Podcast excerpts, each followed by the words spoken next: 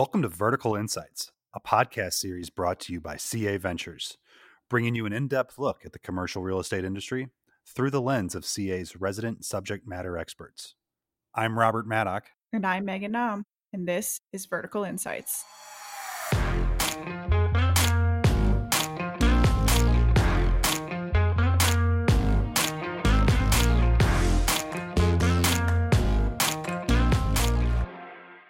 And we're back, episode 4. Meg, great to have you back in the boardroom today. Great to see you here again. Again, another day, but a very, very great episode that I think our listeners are really going to enjoy. Who do we have with us? Can we say that it's a great episode if it's our podcast? Are we biased? We probably are biased, but you know what? It's our podcast, so I think the listeners are going to enjoy it. I agree. We have a very entertaining guest for you all today. We had Sean Spellman, our Chief Development Officer, here. Lively fella. Very lively. He brought his hard hat and his shovel with him for this one. So yeah, talking is not a weakness for Sean Spellman. So we had a great conversation. Rob, what did you think? You know, I think last week's episode in Industrial, and I think I kind of hit on this in the actual podcast itself, but there's a lot of gray area in between, right? When we think about industrial, the seller to the actual front doorstep, what's going on. When we think about development, you know, we know where the deal is and we see the actual finished product, but all the work in between is kind of a mystery to most people. So getting that in-depth look from Sean and what his team and teams are doing was very interesting. Yeah, I agree. I think, you know, when we talk about COVID and impacts on the real estate industry, everybody thinks about the management, the operations side of things. And obviously market liquidity has been a huge topic, and closing deals and pipeline and things like that. But, you know, the biggest impact in my mind in terms of intricacies and every step along the way is really on the development side. So to hear Sean dive into COVID impacts and the outlook, you know, from a design perspective, even from entitlements, things that you really wouldn't think about, was really interesting, really eye-opening, and I definitely have a whole new level of respect for everything that our development and construction teams experienced this summer. Yeah, I think especially after you listened, you know, with having Michael Hales and Michael Podboy on the last 2 episodes, you keep hearing that CA Ventures is vertically integrated. We're vertically integrated. Well, what does that actually mean? And I think Sean really helps dive in to what being vertically integrated means for CA. Mm-hmm. And how the vertical integration has actually expanded over time since he's joined, and just taking pieces that were previously external relationships and bringing those in-house to further strengthen that competitive advantage that we bring to the table as a vertically integrated platform. And so I think that's a great lead-in for episode 4 of Vertical Insights. Let's take it straight to the interview. Cue the music.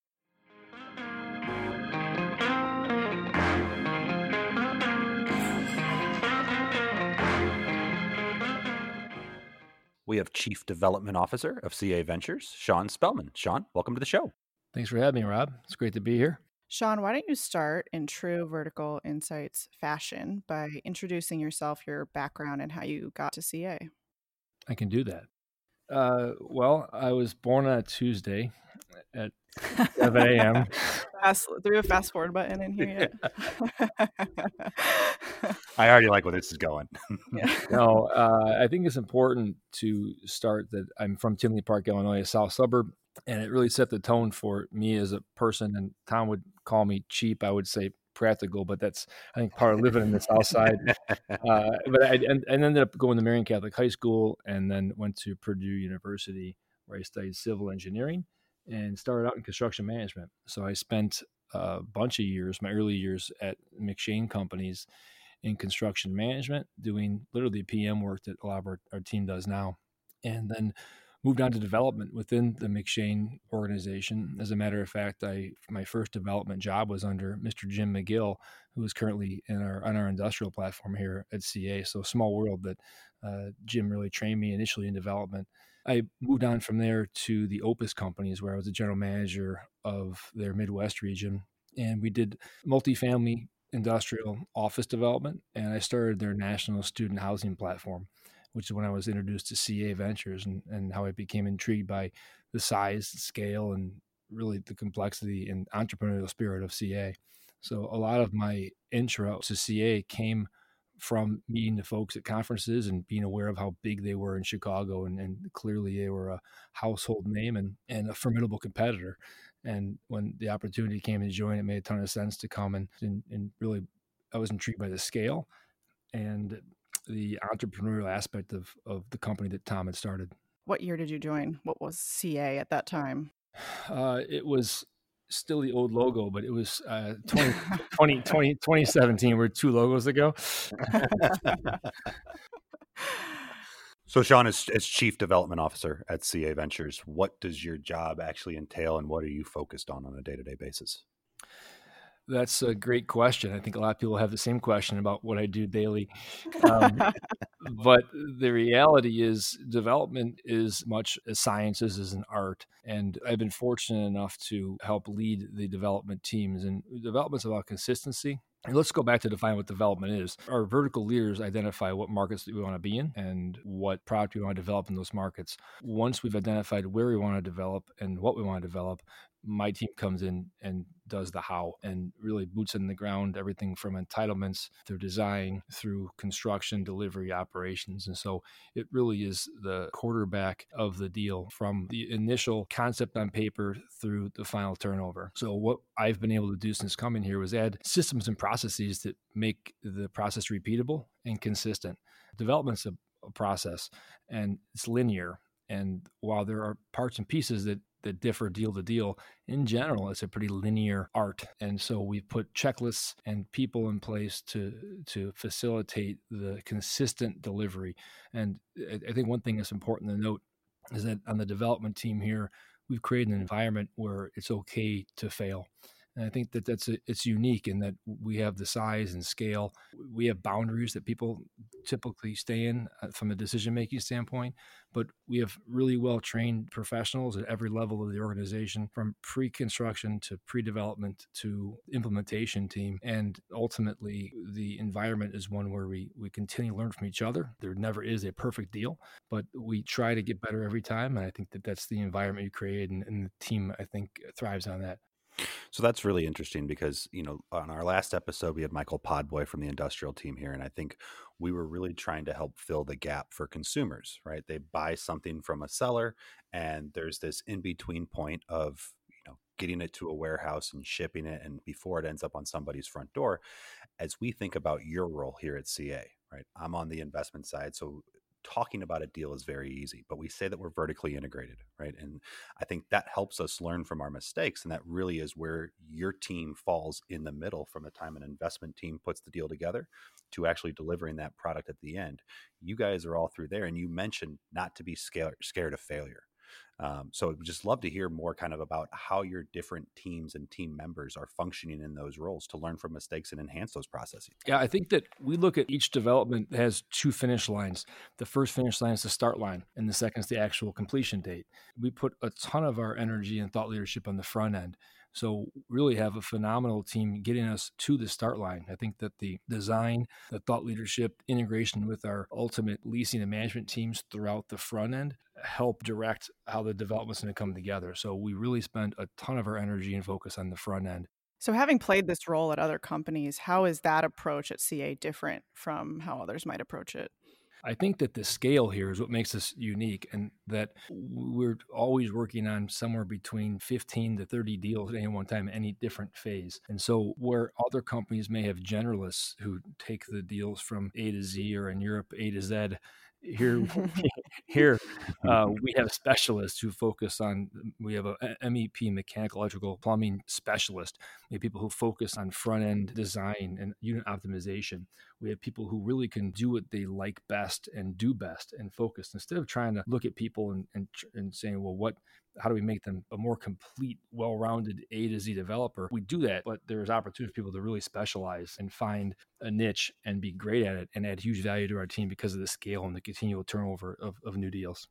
Since you've been here at CA, you've started several other companies within the umbrella that support the development team. Can you talk a little bit about those businesses? Absolutely. I think that they were all really a function of opportunity, and in our goal of delivering consistent products with consistent thought leadership, it really became apparent that we had the scale to bring some of the historically third-party or outsourced jobs in-house.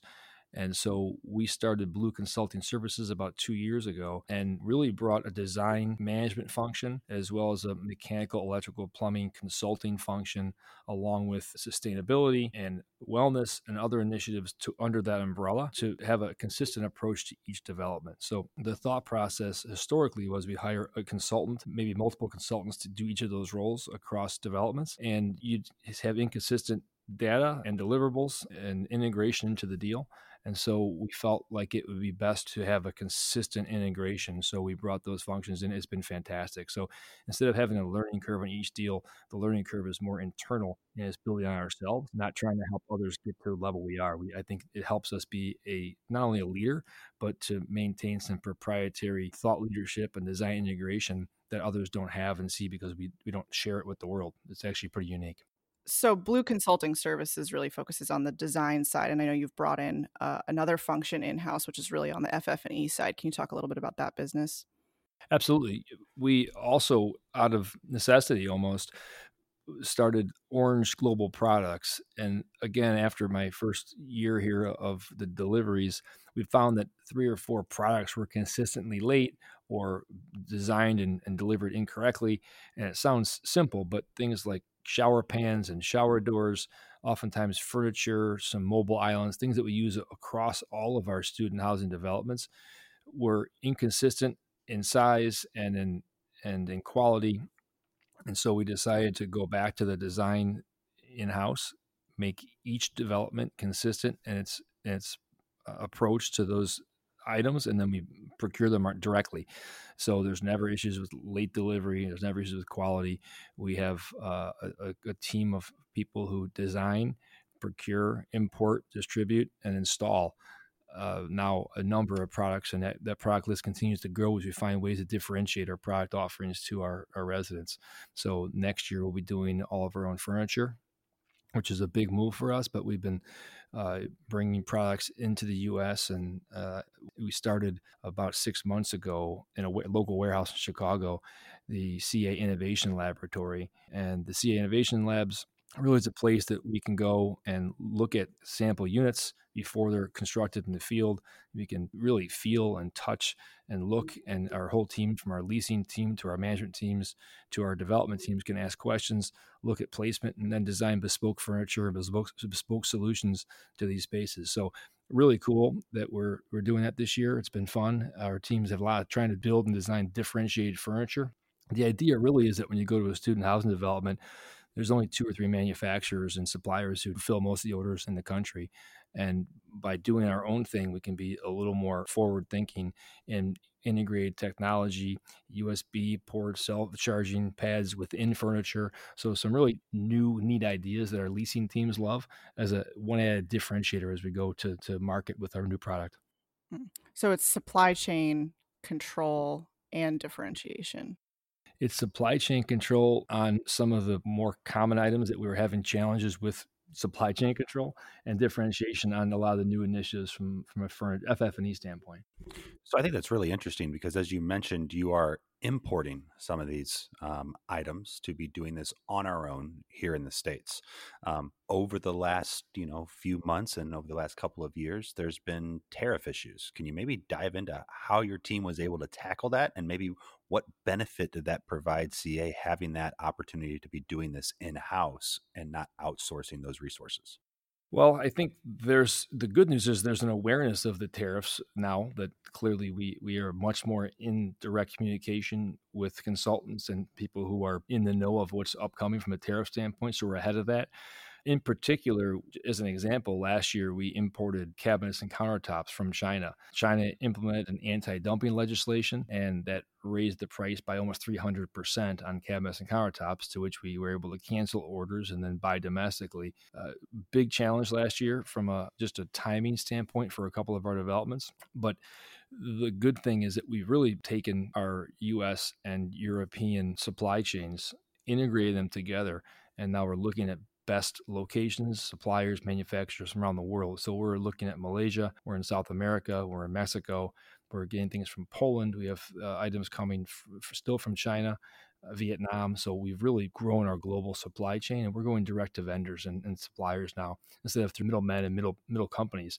So I think it's scary to most if you don't know what you're doing. We happen to have an expert on our team who understands that business, and that's the business he's in.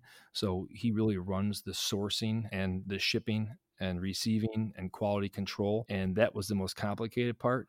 But we're knee deep and we're enjoying it. It's not going to be a big business for us, but again, it's about differentiation and quality control, and then again, controlling the timing of delivery to these time sensitive student housing developments.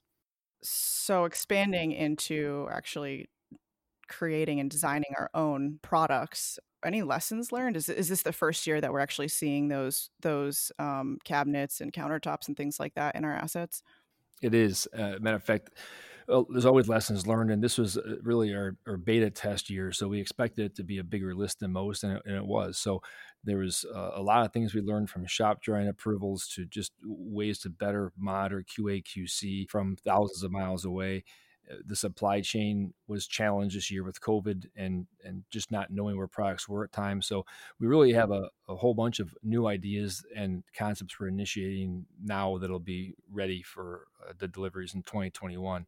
But, just to transition into the last couple of days, our team just wrapped up a two-day lessons learned development symposium where 25 plus of our team members was on a two-day phone call and did presentations on each of our 9 deliveries this year. Amazing opportunity for people to learn from each other and continue to fine-tune our development process. And it's we roll out new initiatives and celebrate successes and communicate and discuss ways to get better. And there's always ways to tweak. The benefit of working around the country like this is we get to see different markets, different labor pools, different approaches to the same challenges and different solutions. And I think that when you share those, it's really great for team building and team growing, and lets us really cherry pick the best ideas and best concepts to roll and integrate into our go forward strategies. So I know you do lessons learned every year, having OGP products for the first time, but also COVID, and you touched on the 9 deliveries this year. I can't imagine what the development team experienced trying to get all of those deliveries open. We had Michael Hales here a couple of weeks ago, but we'd love to hear from your perspective what challenges were posed by COVID and how you actually tackled this impossible issue of delivering 9 assets during a time where, there was just no shortage of challenges. No, we have a fantastic team. And to be honest, they rolled their sleeves up immediately, and the guys and girls got to work. We didn't know what we didn't know. So, having purview into what was happening in Europe shut down before the U.S. did. And in January, we started to hear rumblings of Italy and Spain and countries shutting down. And so we immediately pushed the acceleration button on all of our U.S. developments prior to the U.S. really having to blow up in COVID and the shutdown. So we had about a 4 or 5 week head start. We were able to really pick up some super critical time in all of our developments. We were working double shifts and weekends as soon as we thought it was coming. So we were ahead of that, which is pretty smart on our team's part. And, we really were focused on supply chain and getting materials to the U.S. We didn't know what this would do to the supply chain. Clearly, having China and other countries involved in our deliveries is typically consistent, but this year we didn't know what we didn't know, and really did complete supply chain audits on all of our products and had things express shipped to get to the U.S. early. So it was important for us to be ahead of the materials, right? And from a labor standpoint, again, it was a lot of audibles being called on a daily basis by our team. The state of Pennsylvania shut down for 41 days. We had an amazingly huge, the biggest deal we had this entire year was at Penn State, over 800 beds. Shutting down for 40 days in an already tight schedule. You can imagine it's not ever planned for. No, there's a room in a budget or a schedule for that. So the team did a great job that came back, worked with the borough. We're able to work double and triple shifts from May through completion and came in really on time on that one, which was fantastic. Compliment to the team and their ability to think outside the box, but the work that was put in this summer across our deliveries was really second to none. I don't know another development team student for sure in the country that had the successes we did this year. So everyone keeps using this phrase post-COVID, which I find funny because we're still in the midst of we're still experiencing these things. So what are you seeing, beyond the 2020 deliveries, what are you seeing now? For the most part for us, we're thinking through next gen of design. I think that, in obviously in construction in the field, there's two things we're seeing, right? There's how do people want to function in a post-COVID environment? It's really impacting our design of common areas, amenity areas, how we're looking at student and resi and senior deals from a visitor standpoint, from a resident experience standpoint, from a private study standpoint and student to a similar private work areas and resi and family visitation areas and senior. So each vertical is handling it a little bit differently. But I would say that the go-forward strategy is to rethink the same metrics with respect to square footage on the design from an amenity square foot as a percent of the development are still intact, but how that space is being programmed has been really challenged and continues to be challenged as we go forward. From a construction standpoint, clearly there's changes in the field. People working in close proximities, once the buildings are enclosed, is a challenge. And ultimately, we have COVID officers on site. We have extra people wiping down high-touch areas. We have separations during break times and lunch times. So a lot of things happen in the field. We've learned a lot from some of our subcontractor and contractor partners. And some do a really fantastic job of implementing some COVID precautions, daily temperature checks, and lots of things that come into play. Generally speaking, we see in the U.S. it hasn't impacted production very much. On our operations in Europe, there's been significant productions because of staff reductions on site. They've actually limited the number of people who are allowed to be on site daily, and that has clearly impacted the deliveries and the schedules or programs over in Europe. You know, if we talk a little bit about the cost effects of COVID here and looking across everything that you're touching right now, I know it's a little bit different based on what markets that you're looking at, you know, but we've heard things from some of our own partners that wood became more expensive because lumber mills shut down and they weren't expecting home building to continue, and it kind of began to boom. Can you dive into a little bit about what we're seeing from a cost standpoint for the materials that we're using?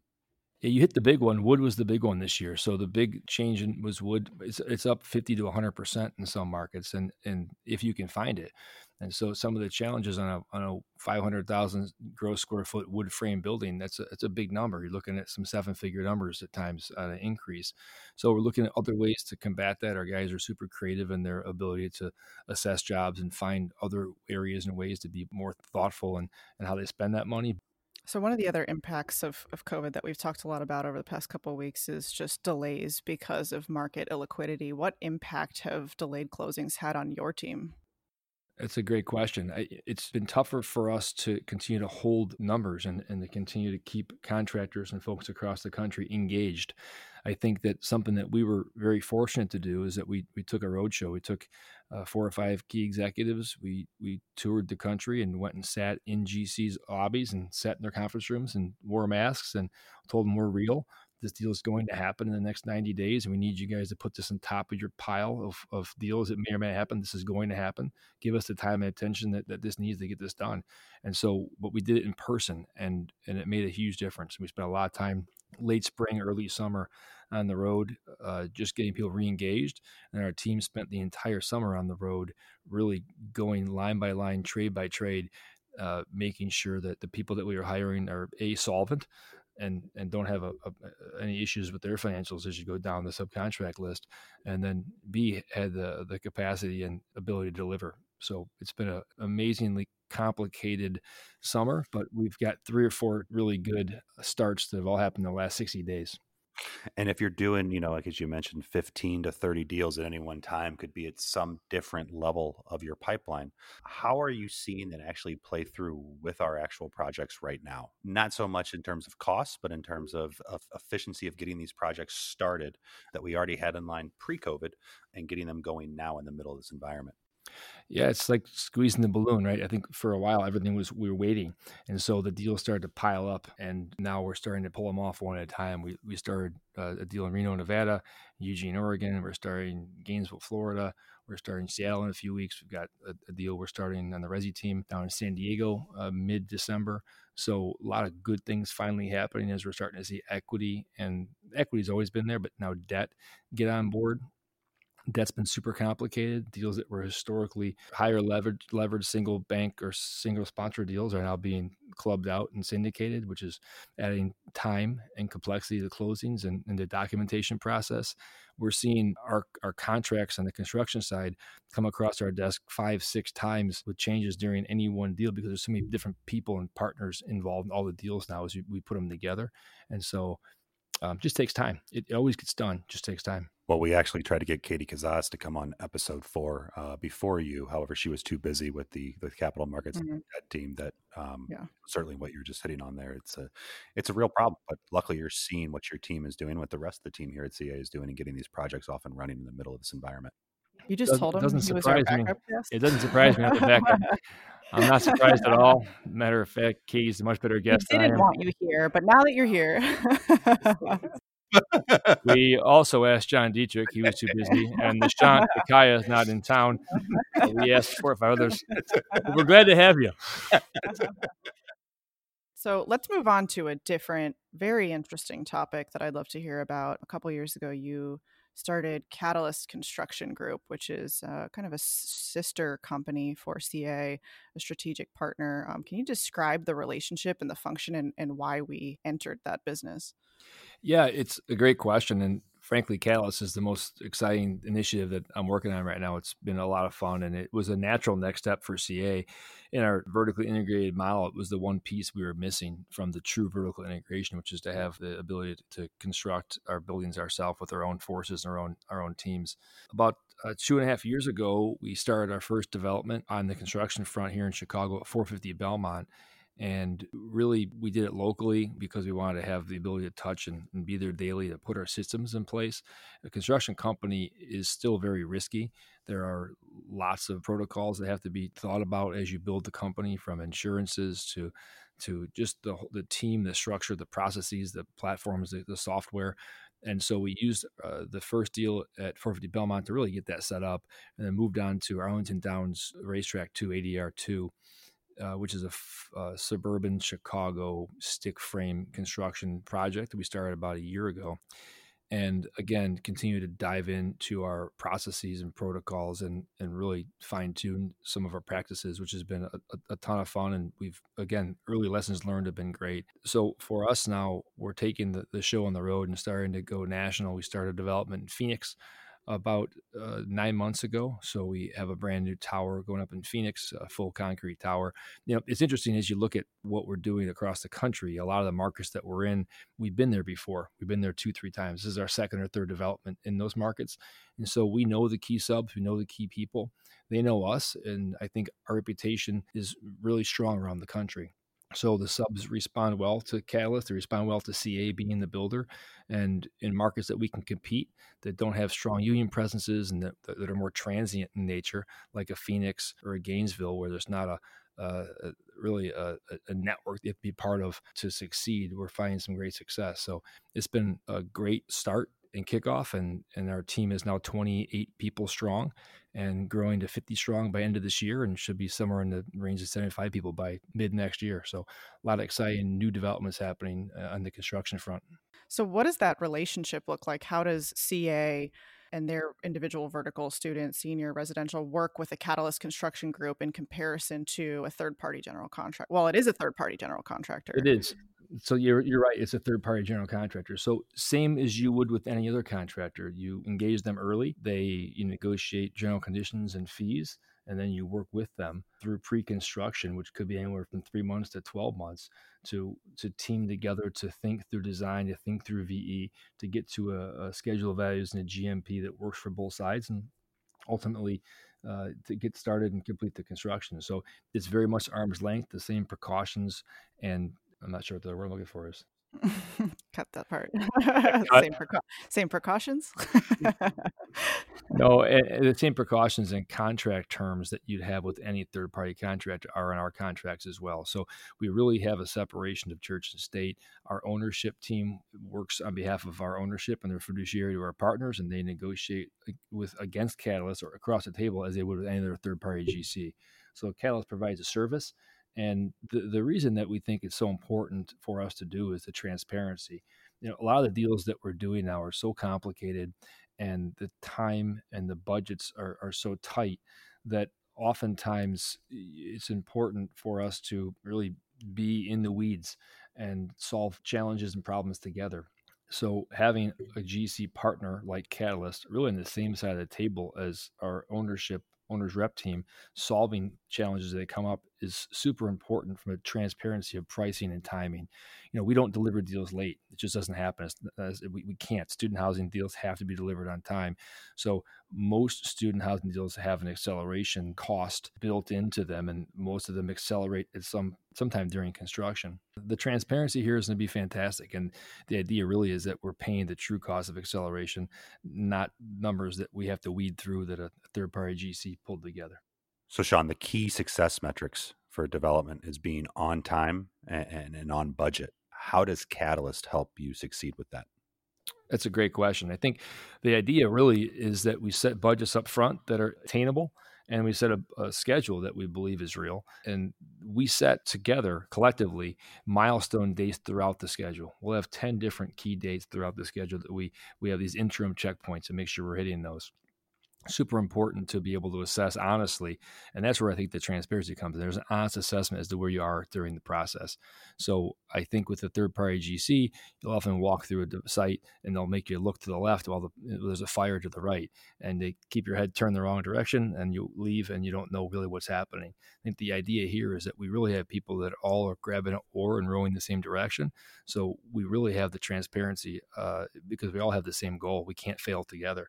So while they are separate companies, there is certainly a synergy of goals, and the budgets are set together, the schedules are set together, and if there's a challenge with either of them through the process, they're solved together. So Catalyst Construction Group or any of our development projects that we're working with another GC, are there any trends that you're seeing? What are the hot topics in the construction world right now? Yeah, there's always new ideas coming out on ways to deliver buildings faster and less expensive, and they're very regional. For example, we are using Prescient, which is a pre-engineered light gauge steel company and system that we're using in Gainesville. We use it previously in Tampa and in Fort Collins, Colorado, but we're dusting off the relationship and using them again. You know, sometimes markets and timing dictate what products you can and should use. And we're always open to new ideas. I think I'd prefer to be a first follower than a leader with new technologies. So we are not going to be the guinea pig for someone's new concept for a structure that hasn't been tested. But we certainly like the idea of being the first follower with the scale and scope of work that we do around the country. We're always looking for ways to save time and money. So our teams are always suggesting and putting new ideas on the board, and we consider them often. So the concept of being the first follower is kind of the concept behind CA Innovation Lab, right? It's pressure testing different unit types and furniture and things like that to make mistakes in an isolated warehouse as opposed to in the field. Yeah, that's exactly right. I think the idea of trying to look at new unit types is challenging. You haven't seen them. You don't know what a nail unit looks like. It's a micro unit, a nail unit. These are all super new ideas. And do they feel too small when you're in them, or can people actually live in there? We've taken a lot of what we learned from our European teammates and integrated them into some of these new concepts for units, which is really to maximize storage, maximize living space, maximize storage for everything from food to clothing to luggage. It's amazing how we really try to think through every angle. So the Innovation Labs is a great place that people can have ideas. We can go build it in a controlled environment. Our teams can come through over time, put their input into the space, and we can come up with some really good new products before we try to build it into our buildings. And so that's what we're doing now with the units, as well as with some of the furniture and fixtures. Yeah, let's talk about post-COVID design, because that's a phrase that we see across headlines, articles, everywhere these days. Trend or fad? Is it a real thing? How is CA approaching that? It's a real thing. I think we're taking it very seriously. We are committed as an organization to wellness of our residents and our buildings. And so you see things like touchless elevator technology take on a whole new level. I think it's part of our standard spec now. Instead of an upgrade, there's things that used to be an upgrade that are now standardized. You see things like antimicrobial surfaces.